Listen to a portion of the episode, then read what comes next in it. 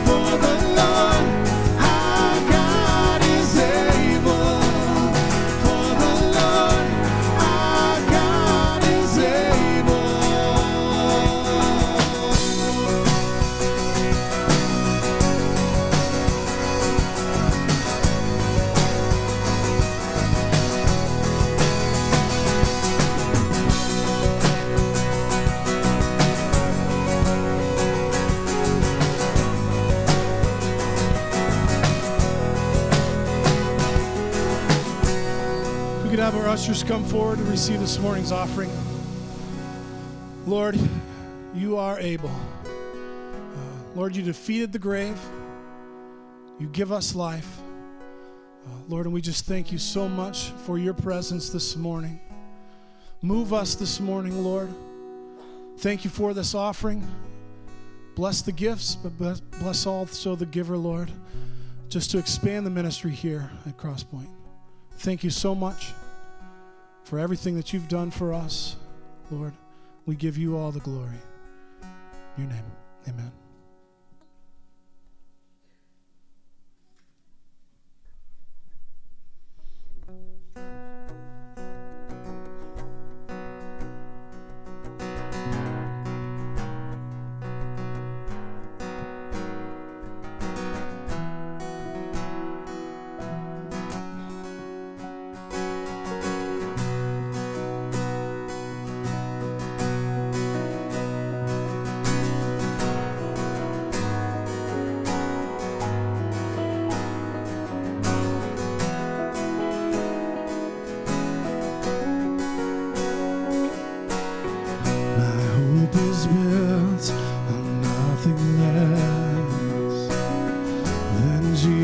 Blood and righteousness. I dare not trust the sweetest frame, but wholly trust in Jesus' name. Lift your voices, sing it again. My hope is built on nothing less than Jesus' blood and righteousness. Trust the sweetest fame, but wholly trust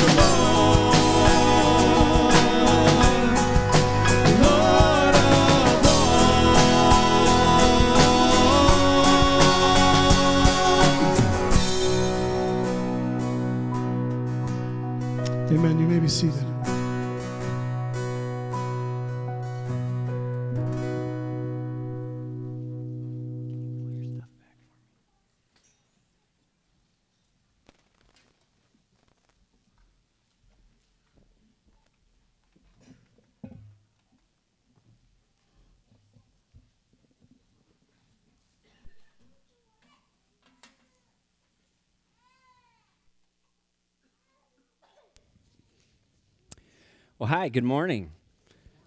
My name is Eric. I am uh, one of the pastors here at Crosspoint. Uh, if you have a Bible in front of you, go ahead and open it up to Ezekiel, Ezekiel chapter 37.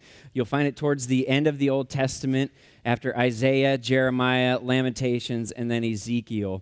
Uh, chapter 37 is where we're going to be this morning. If you don't have a Bible in front of you or uh, you don't have a Bible at all, we would love to give you one uh, just as our gift to you. We love to get God's word into the hands of people. And uh, so you can pick one back up at the guest connection table back there before you leave. And uh, we hope that you'll do that if you need one. So, um, just a reminder that today is a family service. And so, uh, all sun chasers, there's no sun chasers check in. However, the, the family room will be open back there in case you have some kids that are a little spunky this morning and you just feel like I need to get up and go back there with them, let them run around a little bit. That's fine. You won't offend me, okay? Um, and I believe that the audio, at least, is back there. Uh, so, if you need to go back there, you won't miss out on what's happening up here. Uh, I did get a little message this morning while we were singing that there is a silver Dodge Ram outside with the lights on. We tried to break into it, but to no avail. Uh, just kidding, kidding. But your lights are probably still on. So uh, if you don't care about that, then in about an hour and a half when I'm finished, I'm just kidding. Um, you can go change, to go turn those off. All right, enough with the funny stuff. Uh, ushers, if you guys want to come hand out the uh, booklets, the guest connection cards, they're going to pass these around, and uh, you'll fill out one of these uh, and then pass it down your row. And the last person can just um, stick that under your seat when you're done. We'll pick these up at the end of the service. But if you're new with us, uh, there's a gray section here for you to fill out just to tell us a little bit more about yourself. Um, but the rest of you, because there's no sun chasers this morning, no check in back there, you'll want to include all of your kids this morning. If you have a hype student up here, um, you don't need to fill that in for them. They can fill that in on their own. Next steps if you want us to know more about you or you want to know more about us, there's some boxes you can check there. And then, uh, of course, at the bottom, uh, there is a, a, a spot for you to put any prayer requests down that you might have. We would love to pray for you, and we do often. And so that's a joy that we have. Uh, even if it's just something to celebrate that God has done in your life, we love to hear that kind of stuff. So, um, so fill that out and pass those down, and uh, and then you can put them under the chair. Okay, hype students, all of you have been volunteered for help this morning, whether you know it or not. Okay, um, so underneath your your chairs are name tags, and in fact, there's one right behind you, Tristan. Um, so one of you guys want to grab that one and come on up? But everybody that's got a name tag, I need one, and there's an empty chair right here uh, between you two gals right there. You guys come on up, and, uh, and if you have a blue name tag, I need you to come stand over here. Okay, if you have a green name tag, I need you to come stand over here. And if you have the one with both green and blue, you can stand in the middle for me. Nice, sec- nice catch. Thank you.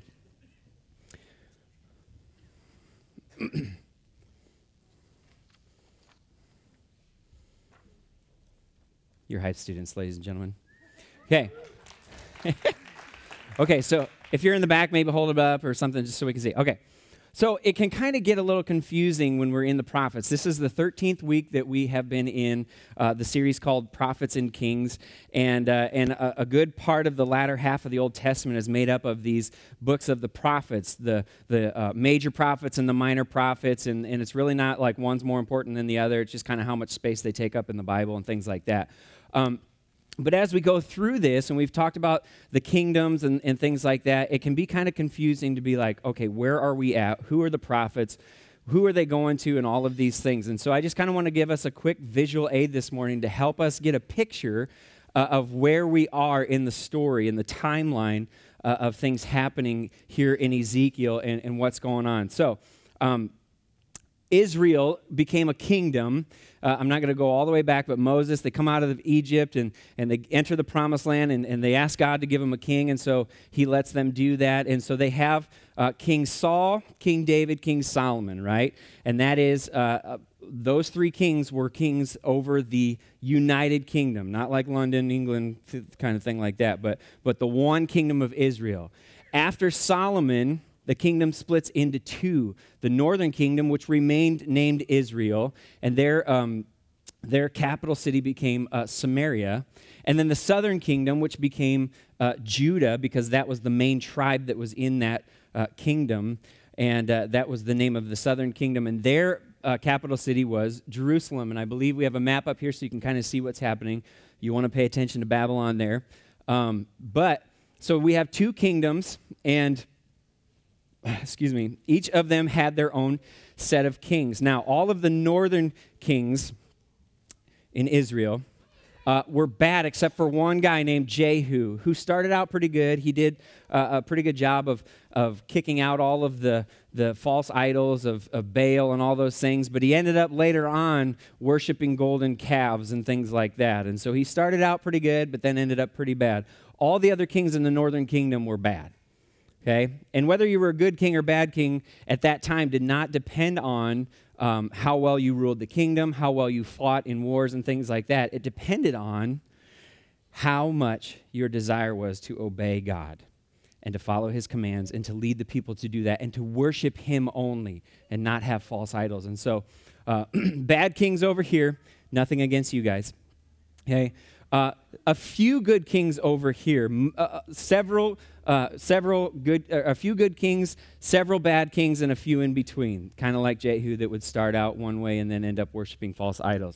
Okay, and so you have this mixture of, of kings, and none of the kings were really good enough to lead the people in following God's commands and worshiping Him alone. And so God uh, would send prophets to the kingdoms. He would send prophets to the kings themselves and to the people to speak on God's behalf and to tell them uh, uh, a series of messages. Okay, there were about four different messages that the prophets would have. Not every single prophet that you read their name up here had all of these four messages when they would come to the people, but overall, the four messages of the prophets were, um, were these things. One was warning.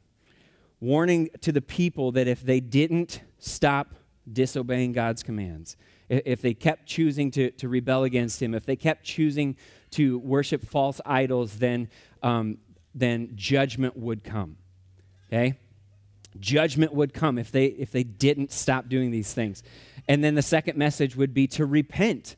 Judgment hasn't come yet, so there's still time to turn from your wicked ways and to follow God's commands and to worship Him alone. Uh, and so then the third one, though, is when the people didn't do that, they would tell them what the judgment would look like. So judgment's coming, repent, and if you don't, this is what the judgment will be. Okay, as a parent, have you ever have you ever told your, your child, hey, you need to you need to stop doing that, you're gonna get in trouble. Okay? And then they they look at you and they just kind of smile and they keep doing it. And then you tell them what's gonna happen if they continue to do that, right? That's kind of what this was. There's this uh, this this call to um, uh, this warning to turn a chance to do it, and if they didn't, then they would get this picture of what judgment was going to look like. And then, after judgment happens, we have these messages of hope where God would take uh, the, the remnants, the, the ones who, uh, who were faithful, the ones who, you know, within the, the, the kingdoms themselves, not everyone in the kingdom disobeyed. There were some that did uh, what God commanded and they worshiped Him. And so God would take that, that faithful remnant and He would restore them and He would continue to be with them. And so we have these four messages uh, of, uh, uh from the prophets here. Now, um, and so just, just quickly, uh, we have Elijah, Elisha, Amos, Jonah, who is also a, a, a prophet to is, the kingdom of Israel, and Nineveh. Nineveh was the capital city of the Assyrian Empire. And we kind of want to remember that for a second. And then Hosea. And then over here we have Ezekiel and, and Nahum and Joel and Jeremiah and Zephaniah and Habakkuk and Daniel and Zechariah, Isaiah, Haggai, Obadiah, and Malachi, the Italian prophet. Okay? Just kidding, it's Malachi. Um, so, lots of prophets to Judah because Judah lasted longer. And, and, and, the kingdom of Israel, the northern kingdom, they didn't listen to these messages that the prophets came and brought them. And so um, they got their judgment, and the judgment was that the Assyrian Empire uh, would come and they would destroy the northern kingdom of Israel and they would take them captive um, and, and, and, scatter them out in exile all over the Assyrian Empire. This happened in 722 BC. Okay? Uh, and so now, Green, you guys can all sit down. You can go too. Thank you. Um, and, and, so you'd think that, that Judah would uh, see what's happening to their counterpart in the north and that they would listen to the prophets that come to them and give them these warnings and tell them about the judgment and tell them to repent and give them all these opportunities. But they didn't. And about 130 years later, Jerusalem was destroyed by the Babylonian uh, Empire who became by that time the, the, the reigning empire uh, over the nations there. And, and, so the southern kingdom ceased to be. We heard about this last week in the message last week the great fall of Jerusalem. Okay? Now, all of the blue uh, ones, you guys can sit down except for Ezekiel, Jeremiah, and Isaiah. Okay? So if you have Isaiah, Jeremiah, Ezekiel, you guys can stay up here.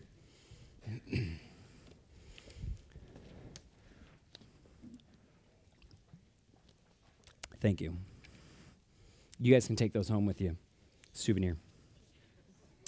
Okay, so Babylon, uh, ba- the Babylonians invaded Jerusalem uh, on three separate occasions. The first invasion being in 605 BC. Now, remember, timing wise, BC we're going uh, down in time to zero, and then AD we come back and keep going. So, 722 BC, Israel is attacked. 605 BC, uh, some captives were taken back to Babylon. Daniel is in uh, the, the mix of those people. And so Daniel, who's Daniel? Oh, did I say Isaiah? Sorry. Isaiah, you need to go down. Daniel, you need to come back up. My bad. I was thinking the, the books. Okay. So now you have to come over here because Babylon's this way. Okay, so Daniel is, is caught in, in exile in the first uh, uh, attack and taken back to, um, to Babylon after that invasion. The second invasion happens in 597 BC, and that's when Ezekiel is taken captive, along with about 10,000 other people from Judah. So, Ezekiel, you can come over here to Babylon too. and we're going to hear more of Daniel's story in the next series. Uh, and so we'll look forward to that. Some of you probably know a lot of uh, the, the stories Daniel in the lion's den, Shadrach, Meshach, and Abednego, and uh, Shadrach and Benny, and all of those things. Um, so while Ezekiel was prophesying to the, the, the Israelites, the people of Judah in Babylon, okay? They're not in Jerusalem.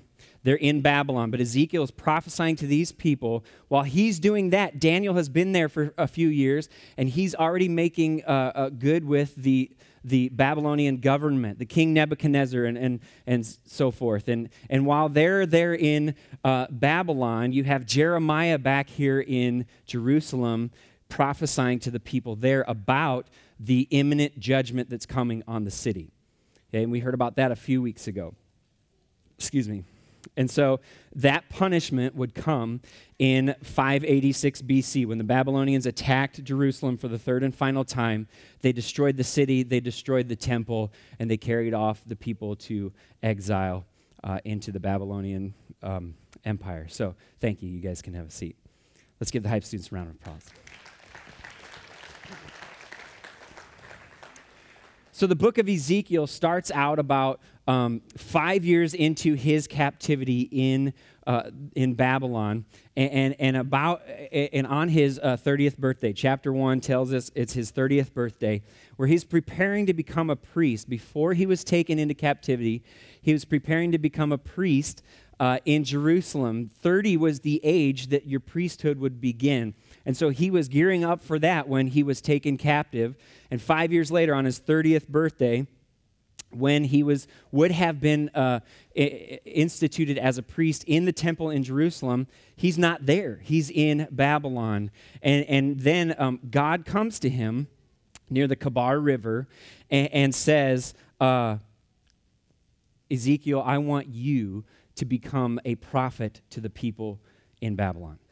I want you to become a prophet to uh, the, the, the people, my people who have been exiled here in Babylon. And so um, instead of beginning his priesthood, Ezekiel rece- received this calling to become a prophet. And, and he would give them the same messages that they heard from Jeremiah in Jerusalem. But the problem was that, that they didn't listen to Jeremiah and they weren't going to listen to Ezekiel either. And so Ezekiel spends the first half of his book accusing Judah, the southern kingdom, the Israelites in that nation, uh, of rebelling. And he warns the people of the imminent destruction of Jerusalem as God's judgment on them, followed by their exile to Babylon. Now, he tells them about it by putting on several um, kind of one man plays, and, and, and, and, he uses. Um, parables and he speaks in these in these metaphors that represent the nation and the, their rebellion against uh, god. There's some kind of weird stuff in there. If you've never read ezekiel um, you should. It's it's it's like a fiction novel okay? Um, but these are true things. These things actually happened. And so the people uh, to whom Ezekiel was prophesying, they were already exiles in Babylon. And yet, none of them believed that the rest of Jerusalem would be captured and brought into exile with them. That is until chapter 33, Ezekiel chapter 33, when a messenger comes and tells them, brings them the news that Jerusalem has fallen. The Gospel Project Leader Guide puts it this way it says, In the year 586 BC, the Babylonians came and ransacked God's chosen people. They destroyed the temple and took captive the Jews, and the land was gone, the temple was gone, the priesthood was gone, the monarchy was gone. Every mark of favor that the Lord had given to his people was removed. Talk about a hopeless situation, right? Now, I want you to think for a minute. When was the last time you felt like all hope was lost? I'm talking like total despair, no ray of light, no, no end in sight, hopelessness. Maybe for you it's a health issue that you can't get answers about, and, and it seems like you'll have to, to learn to adjust and live with it for the rest of your life. Maybe you've lost a loved one and you don't see how you'll ever be able to function again without that person. Maybe it's family strife that uh, has been dormant until this past Thursday when you were sitting around the table with that person and, and you just thinking to yourself, man, if they would just hear me out and listen, maybe this could work. But you just don't see that happening and you wonder if that relationship can ever truly be restored. Or maybe that reminder came when they actually weren't there. There was an empty chair at the table where they should have been. Either way, wounds have gone so deep that it's too difficult to uh, even be in the same house, let alone talk to one another and try and work it out. Maybe it's not a blood relative that you have issues with. Maybe it's another member in the family of God and you've been wounded or you've wounded them so much that um, leaving the church and going down the road or somewhere else to find something else is uh, the only conceivable option in your mind to avoid that conflict altogether rather than to work through it. it. It, could be that you lost all hope of finding a job. You've sent out hundreds of resumes uh, uh, and, and, you've filled out hundreds of applications and, and, nothing has come through, and you're still wondering uh, how it is that you're going to put food on the table each week. Or maybe the divisiveness in our country over the last few weeks and the events that have taken place have, have caused fear and doubt in your life and, and, and panic, even. And you're wondering how we could ever really even become uh, the United States again. Maybe religion, quote unquote, has failed you and you're still searching for life's purpose, but quickly losing hope of ever finding what that is. Maybe you've shared the gospel with a friend or family member who you want desperately to know the freedom that they can find in Christ, but they continue to reject Him and they continue to reject you, and you've conceded that they will never, ever surrender their life to Him. Maybe you've been enslaved by an addiction and you're in so deep that there's just no conceivable way out of it. Or perhaps you're sitting here today surrounded by people and, yet feeling totally alone because of depression and anxiety. And while you may be sitting there quietly on the outside, on the inside, you're, you're screaming for somebody to do something, anything that will help you begin to heal from the pain that you feel. Today, we are going to go into the valley with Ezekiel, and we're going to see hopeless, lifeless bones scattered in a dry and desolate place. Total helplessness beyond restoration. And there in that valley, we are going to see God and the power of, of, of the Holy Spirit to bring hope to hopelessness, life to lifelessness, and God to become a wellspring of restoration to the most uh, desolate and the driest situation that we can know. Romans 15, 4, Paul reminds us that everything was written uh, in the past, was written to teach us, so that through the endurance and the encouragement of the scriptures, we might have hope. The story of the valley of the vision, uh, or the vision of the valley of dry bones, is going to teach us this morning, and it's going to bring us hope. It's going to show us hope.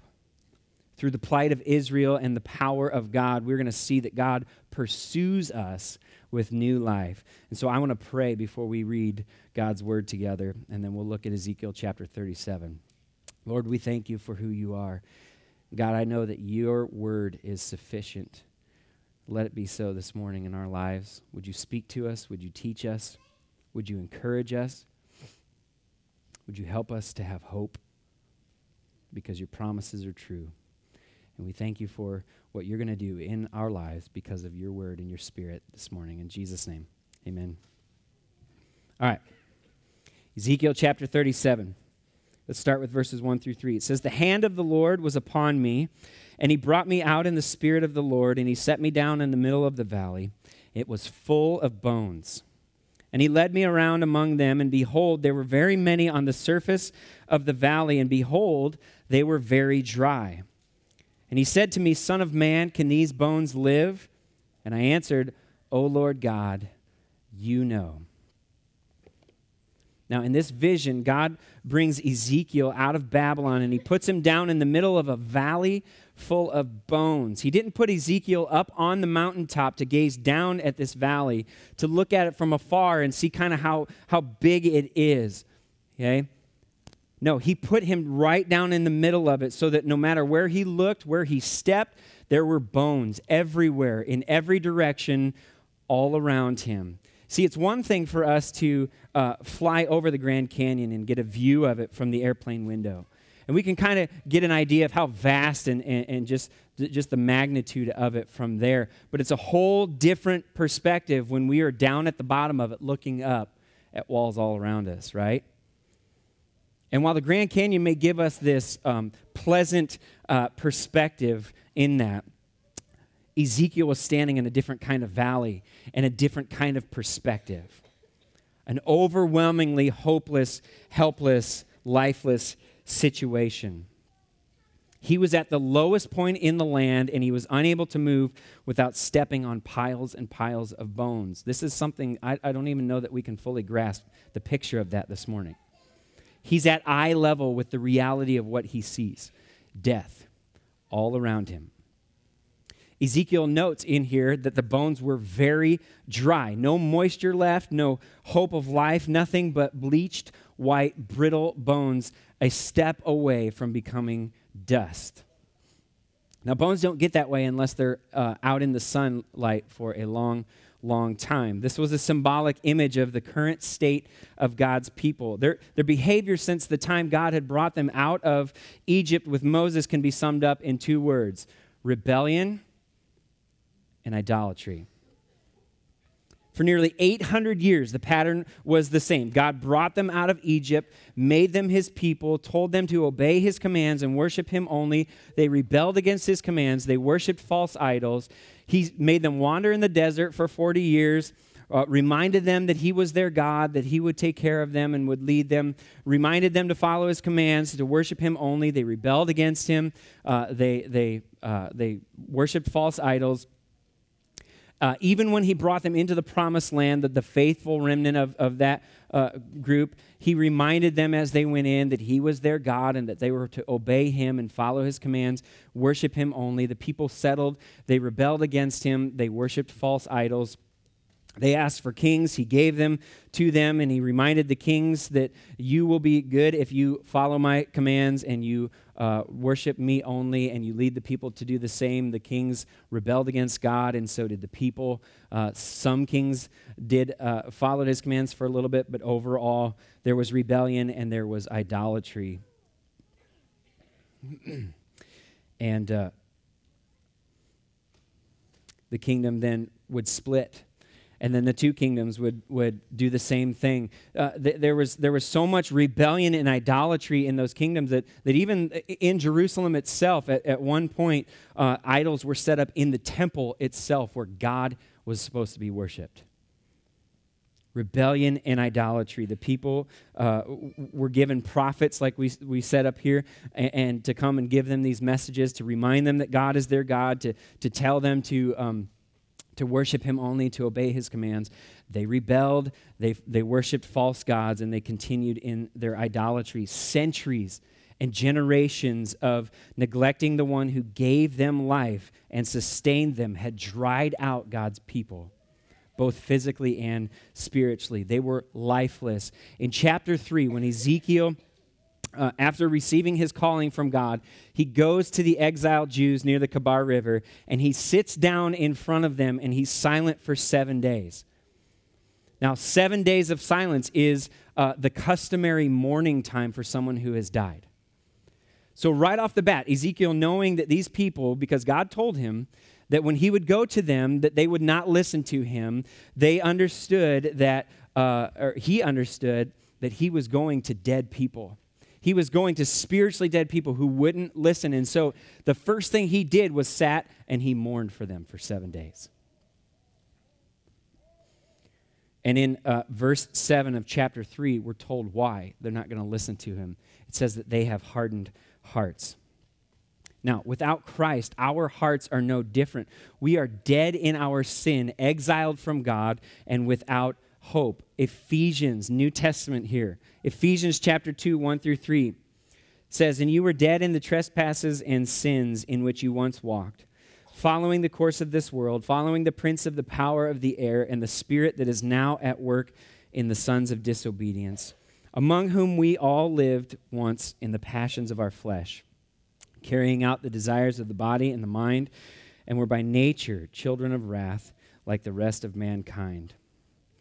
Now, I was a pretty good kid growing up, middle child, kind of stayed under the radar, no real rebellion to speak of. Uh, I was pretty much a rule follower, just try to stay out of people's way. Um, and so from the outside, you know, I was just kind of overlooked and, and nothing real uh, terrible about me. Except that without Christ, my heart was hard. And my spirit was, uh, in essence, dead I wasn't let off the hook because I obeyed rules. I needed Jesus. It didn't matter how many rules I followed or how good I was. At the core, I was uh, carrying out the desires of my mind and my body. And at the, uh, I was dead in my sin. I was exiled from God without hope as long as I kept trying to do things to suit myself and to live in my own strength to do things my way. I may have seemed like I was okay on the outside, but on the inside, I had a hardened heart like uh, the people of Israel, the people of Judah, rebellious and idolatrous, just like the rest of mankind. A little bit further down in, in verse 12 of Ephesians chapter 2, Paul reminds the Gentiles that they were at one time separated from Christ alienated from the commonwealth of Israel and strangers to the covenants of promise, having no hope and without God in the world. You and I are Gentiles. We're non Jews, okay? Without God, we aren't uh, in a valley looking at dry bones. We are the dry bones. Lifeless, hopeless, and desolate. It's not just the kingdom of Israel. God talks about that in verse 11, and we'll get to that. But as a, as a people, as a whole, all of mankind, Ephesians says, is this way. So apart from God, this is the state of all mankind death, exile, lifeless. for both Jew and Gentile alike. And it's here in this valley of dry bones, in the middle of hopelessness and death, that God asks Ezekiel this very peculiar question Son of man, can these bones live? Now, if anyone else had asked Ezekiel that question in the middle of that scene, the obvious answer would be no, right? How can these bones live? There's zero chance of reversing this. They're past the point of no return. There's not an ounce of life left to draw from them but the question didn't come from just anyone. The question came from the author of life, the one who had taken the dust of the earth and formed it into a man and breathed life into him, and he called him Adam. This is the one who took a bone from that man and formed a woman and called her Eve and gave him her to Adam as his helper and companion. This is the one who asks Ezekiel, Can these dry bones live? So the obvious answer is no longer no. Ezekiel knows that if there's anything that can be done here, if there's any hope at all, anyone to act, it has to be God. And knowing the power of God, but still unsure of what was going to happen, Ezekiel answers, O Lord God, you know. So, what God tells Ezekiel to do next would be uh, ridiculous as well if it came from anyone else. He tells Ezekiel to prophesy to these bones. Now, the main purpose of a prophet was to bring the word of God to uh, the people.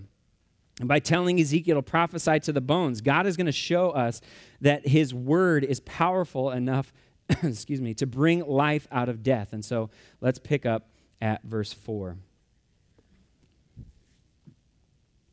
Then he said to me, Prophesy over these bones, and say to them, O dry bones, hear the word of the Lord.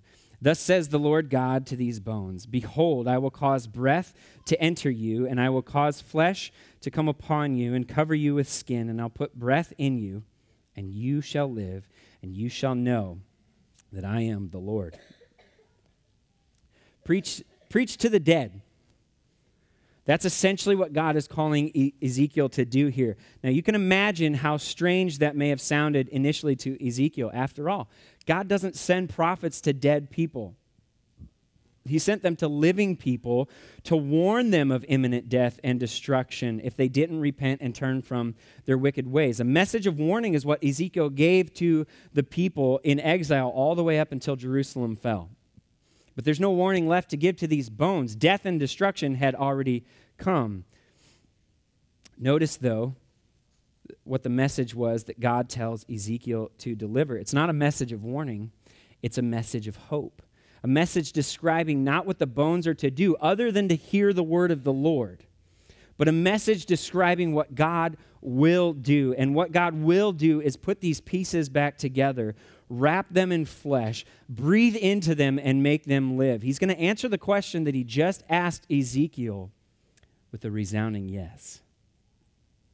I will cause breath to enter you, and you shall live. I will put breath in you, and you shall live. It's an echo of the promise that God gave to the people through Ezekiel in uh, chapter 36, verses 24 through 29 of, of chapter 36. He says, I will take you from the nations and gather you from all of the countries and bring you into your own land. I will sprinkle clean water on you, and you shall be clean from all your uncleannesses. And from all your idols I will cleanse you, and I will give you a new heart and a new spirit I will put within you.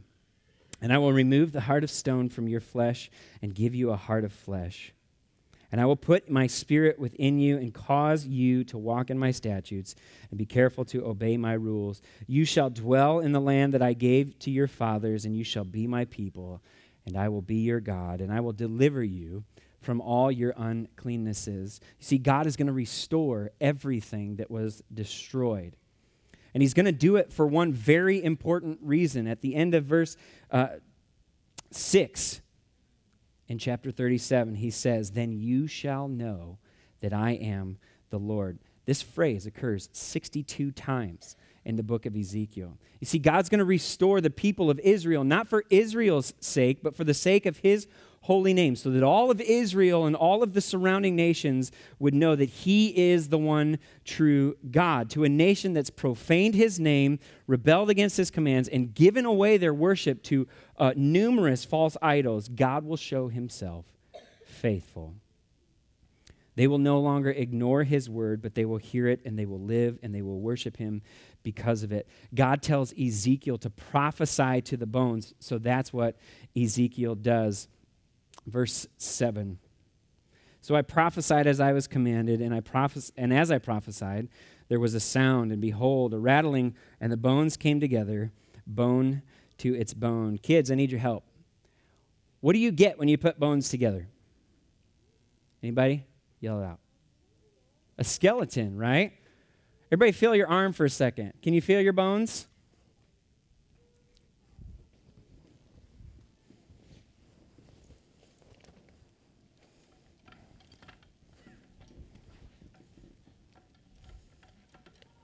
What's this? Okay, don't be scared. Parents, don't don't email me this week if your kids have nightmares. Um, it's a skeleton, right? It's fake. They're, these aren't real bones. But um, does this work? W- w- if we all had bones and just bones by ourselves, would we be alive? Right? What else do we need? Just shout it out. Muscles, right? Skin. We need lots of things to cover this up. Okay, let's read verse 8. And I looked, and behold, there were sinews on them, and flesh had come upon them, and skin had covered them, but there was no breath in them. So if we put skin on this guy, and we put muscles on him, and we put all the organs where they need to be, would he, would he be alive? Why not? What are we missing? He still needs skin, he needs a heart, right? There's something else that's missing.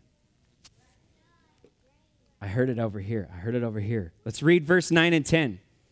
Then he said to me, Prophesy to the breath. Prophesy, Son of Man, and say to the breath, Thus says the Lord God, Come from the four winds, O breath, and breathe on these slain that they may live. And so I prophesied as he commanded me. And the breath came into them, and they lived. And they stood on their feet, an exceedingly great army. Do me a favor, everybody stand up for a second.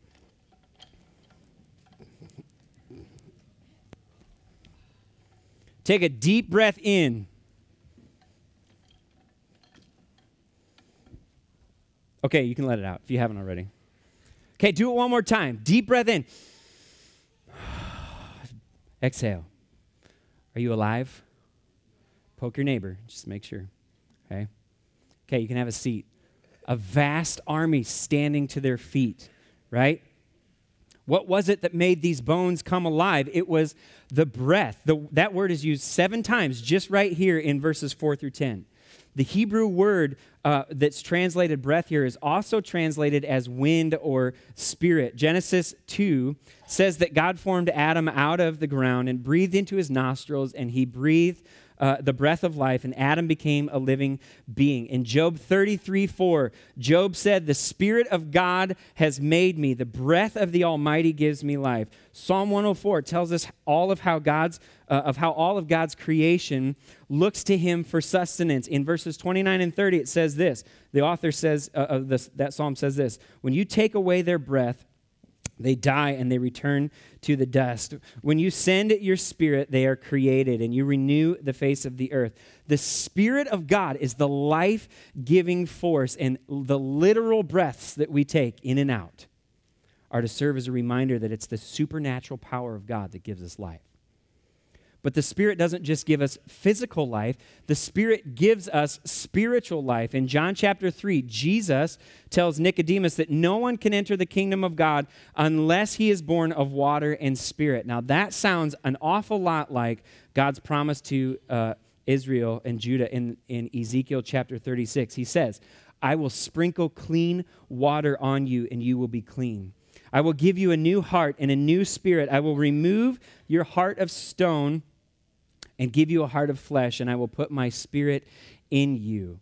Now, remember Ephesians chapter 2 and how Paul talked about how uh, hopeless we were without Christ, dead in our transgressions and our sins, and children of God's wrath. Well, praise God, there's more to that passage.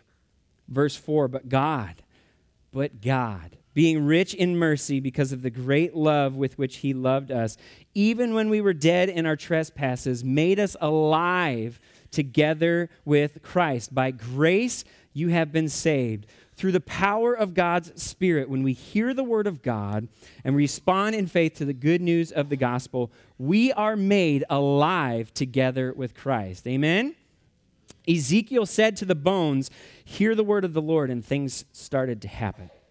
Bones started coming together with bones. When we are faced with our hopeless state of death and, and, and sin, and, and we hear that God sent his one and only Son to die on our behalf, to pay our penalty on the cross, things start to happen in our hearts we begin to see hope. And when we hear that not only did he die on the cross on our behalf, but three days later he rose again, hope gets a, a, a much bigger picture for us to, to look at. We begin to see that life is possible out of death, and because God has made it possible. And, and as we hear the message of the gospel, God's word comes and He washes over us and it softens our hearts. And as He puts His Spirit in us, then He gives us new life as we put our hope and trust in Jesus Christ. Jesus says in John chapter 6, verse 63, it is the Spirit who gives life. The flesh is no help at all. The words that I have spoken to you are spirit, and life. A chapter earlier in John 5 24, he says, Truly, truly, I say to you, Whoever hears my word and believes him who sent me has eternal life. He does not come into judgment, but he passed he has passed from death to life. The spirit gives life to our flesh by the air that we breathe. But there will come a day when each one of us will take in our last breath and will let out our last breath. And our physical bodies will pass away but through faith in Christ, the Spirit uh, breathes into us eternal life so that when our time here on earth ends, our time in the literal presence of God never ends. It goes on forever. So, why does God bring life out of death? It's because His love and His power are displayed in restoring His people. Let's finish up here with verses 11 through 14. Then he said to me, Son of man, these bones are the whole house of Israel. Behold, they say, Our bones are dried up, and our hope is lost. We are indeed cut off. Therefore prophesy and say to them, Thus says the Lord God Behold, I will open your graves and raise you from your graves, O my people, and I will bring you into the land of Israel, and you shall know that I am the Lord when I open your graves and raise you from your graves, O my people. And I will put my spirit within you, and you shall live, and I will place you in your own land. Then you shall know that I am the Lord. I have spoken, and I will do it, declares the Lord. When Jerusalem fell to the Babylonians and the Israelites, the people of Judah, were carried off into exile, they had lost all hope. Ezekiel chapter 33, verse 10 says, Surely our transgressions and our sins are upon us, and we rot away because of them. How then can we live? Does that question sound familiar?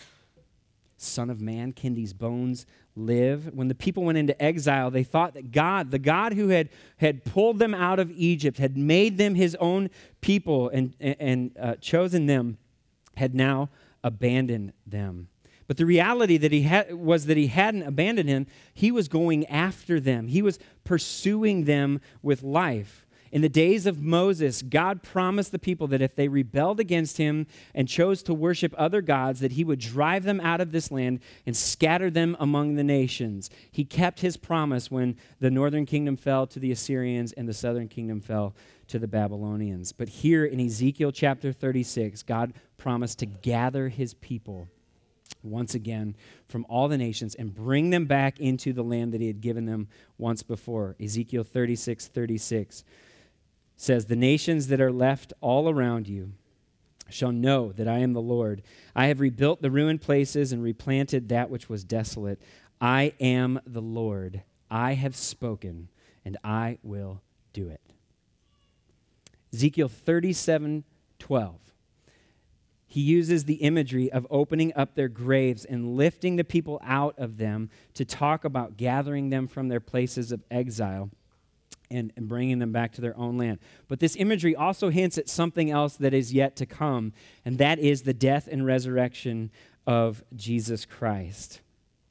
Now, the Sabbath, the day of rest, uh, that came the day after Jesus died and was buried. And that particular Sabbath uh, happened to be the Sabbath after Passover. Passover was the meal where the Israelites would, would celebrate and, and remember uh, when God had pulled them out of Egypt and delivered them from slavery. And the Passover was also the time where the people would look toward the future coming Messiah to come back and, and gather them and restore them uh, to their land and as a nation. And, and on the Sabbath after the Passover, this particular one, the people would go to the temple and they would hear a passage of Scripture read aloud. Do you know what passage they, they read? Ezekiel chapter 37 and the valley of dry bones. The Messiah, who they were looking for, had just been crucified on the cross. And the next day, while his body lay in the tomb, the Jews gathered to hear the word of the Lord in the temple. I will open your graves and raise you from your graves. I will put my spirit within you, and you shall live. And you know what happened the next day? The tomb was empty. In Ezekiel 36 and in here in chapter 37, God finishes his promises both times by saying, I am the Lord I have spoken and I will do it. When Jesus was hanging on the cross, he cried out these words My God, my God, why have you forsaken me? No doubt an echo of the way that the people felt as they were going into exile. But Jesus uh, was quoting Psalm 22, which was a psalm of David that predated any of the exiles and kingdom splits and all of that. And this psalm was a, was a, a prophetic uh, vision of Jesus' death on the cross. I want you to hear what the, the end of that psalm says. For kingship belongs to the Lord, and he rules over the nations. All of the prosperous of the earth will eat and worship. Before him shall bow all who go down to the dust, even the one who could not keep himself alive. Posterity shall serve him. It shall be told of the Lord to the coming generation. They shall come and proclaim his righteousness to a people yet unborn that He has done it. Worship team, if you guys want to come back up and we'll get ready to close here. When was the last time that you felt like all hope was lost? Think back to that situation. Maybe you're still in that situation. You don't have to think very far. Okay? Now, one more time, do me a favor. Take a deep breath in and let it out. You are alive right now. You are alive, and the life giving power of the Holy Spirit is sustaining you. Relational strife, health issues, job loss, death, addiction, loss of purpose, depression, anxiety, persecution all of these things can be devastating in our lives.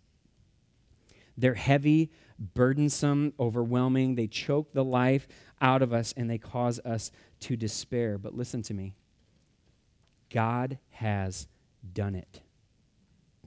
He has brought dry bones to life. He has risen his son from the grave. He has removed our hearts of stone and given us hearts of flesh. He has put his spirit in us and he has given us new life in Christ. Our takeaway from this passage today is not to say, what are the areas in my life that are dry bones? But to say instead, look at what God has done to these dry bones.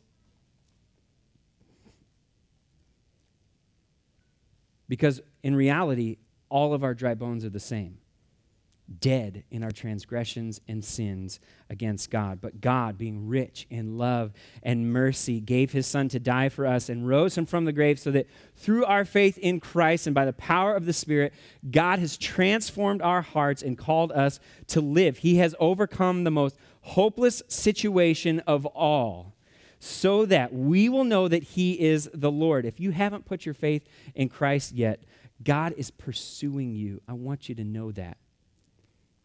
He's pursuing you with his love and he's calling you to live and know that he alone has the power to save. None of us need to candy coat the situations that we're in. I'm not asking that this morning. Okay? It's okay to call it what it is and express your feelings about uh, what you're going through, whether they're despair or doubt or pain or loss or whatever. Read the Psalms. You're not alone in that. But listen to me, don't miss the power of a God who loves you and pursues you with life. So, go and get a second opinion and try new treatments to combat your health problems and hope in God with the strength that you have left because He has done it.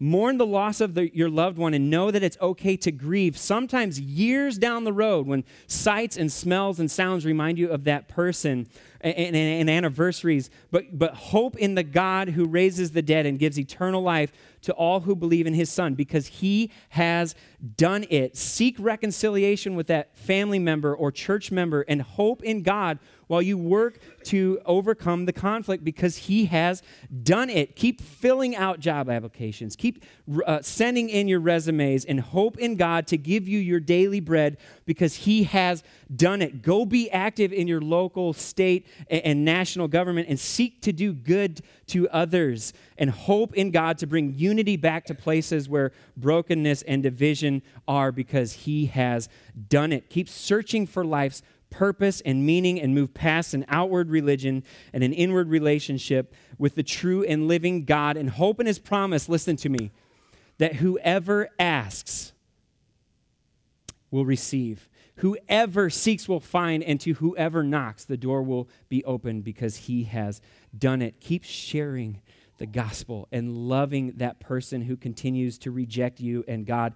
And pray for God to remove their heart of stone and to give them a heart of flesh and hope in Him to put His Spirit into that person and to give them eternal life because He has done it. Bring your addiction into the light and get help to begin taking steps to put it to death and hope in God for recovery because you are more than a conqueror through Him who loves you because He has done it. And for those of you who are in here, isolated and alone, longing to cry out for help, but sitting there quietly, listen, hear God's cry to you this morning. You are not alone. You have not been abandoned or forsaken. God has not forgotten you. So lift your eyes and see how he has pursued you with his love and how he longs to give you life and hope. Your pain is not beyond healing. God has the power to restore your joy. Tell someone how you feel and hope in the God who allows sorrows to last only for the night and who brings joy in the morning because he has done it. God pursues us with new life and he brings hope to hopelessness and life to lifelessness so that his love and his power are displayed in restoring his people and so that we will know that he is the Lord. Let's stand together and let's worship the great I am.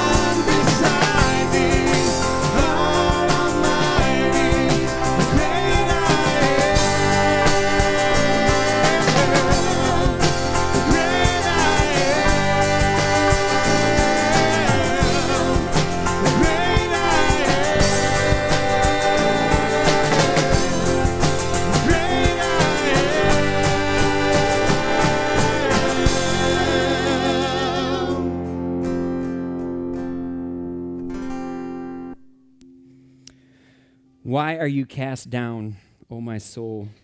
And why are you in turmoil within me? Hope in God. For I shall again praise him, my salvation and my God. Lord, we love you and we thank you that you are uh, ruler over all, that you are a God who pursues us with life. Would you help us this week to be real in the situations that we're in, but to, uh, Father, look to you for our hope. To see that you are a God who has uh, brought hope into hopelessness and life into lifelessness, and who has overcome and conquered the most helpless situation. So that anything we face, we know that we can turn to a God who is faithful, and we will praise your name and know that you alone are the Lord, for you have done it.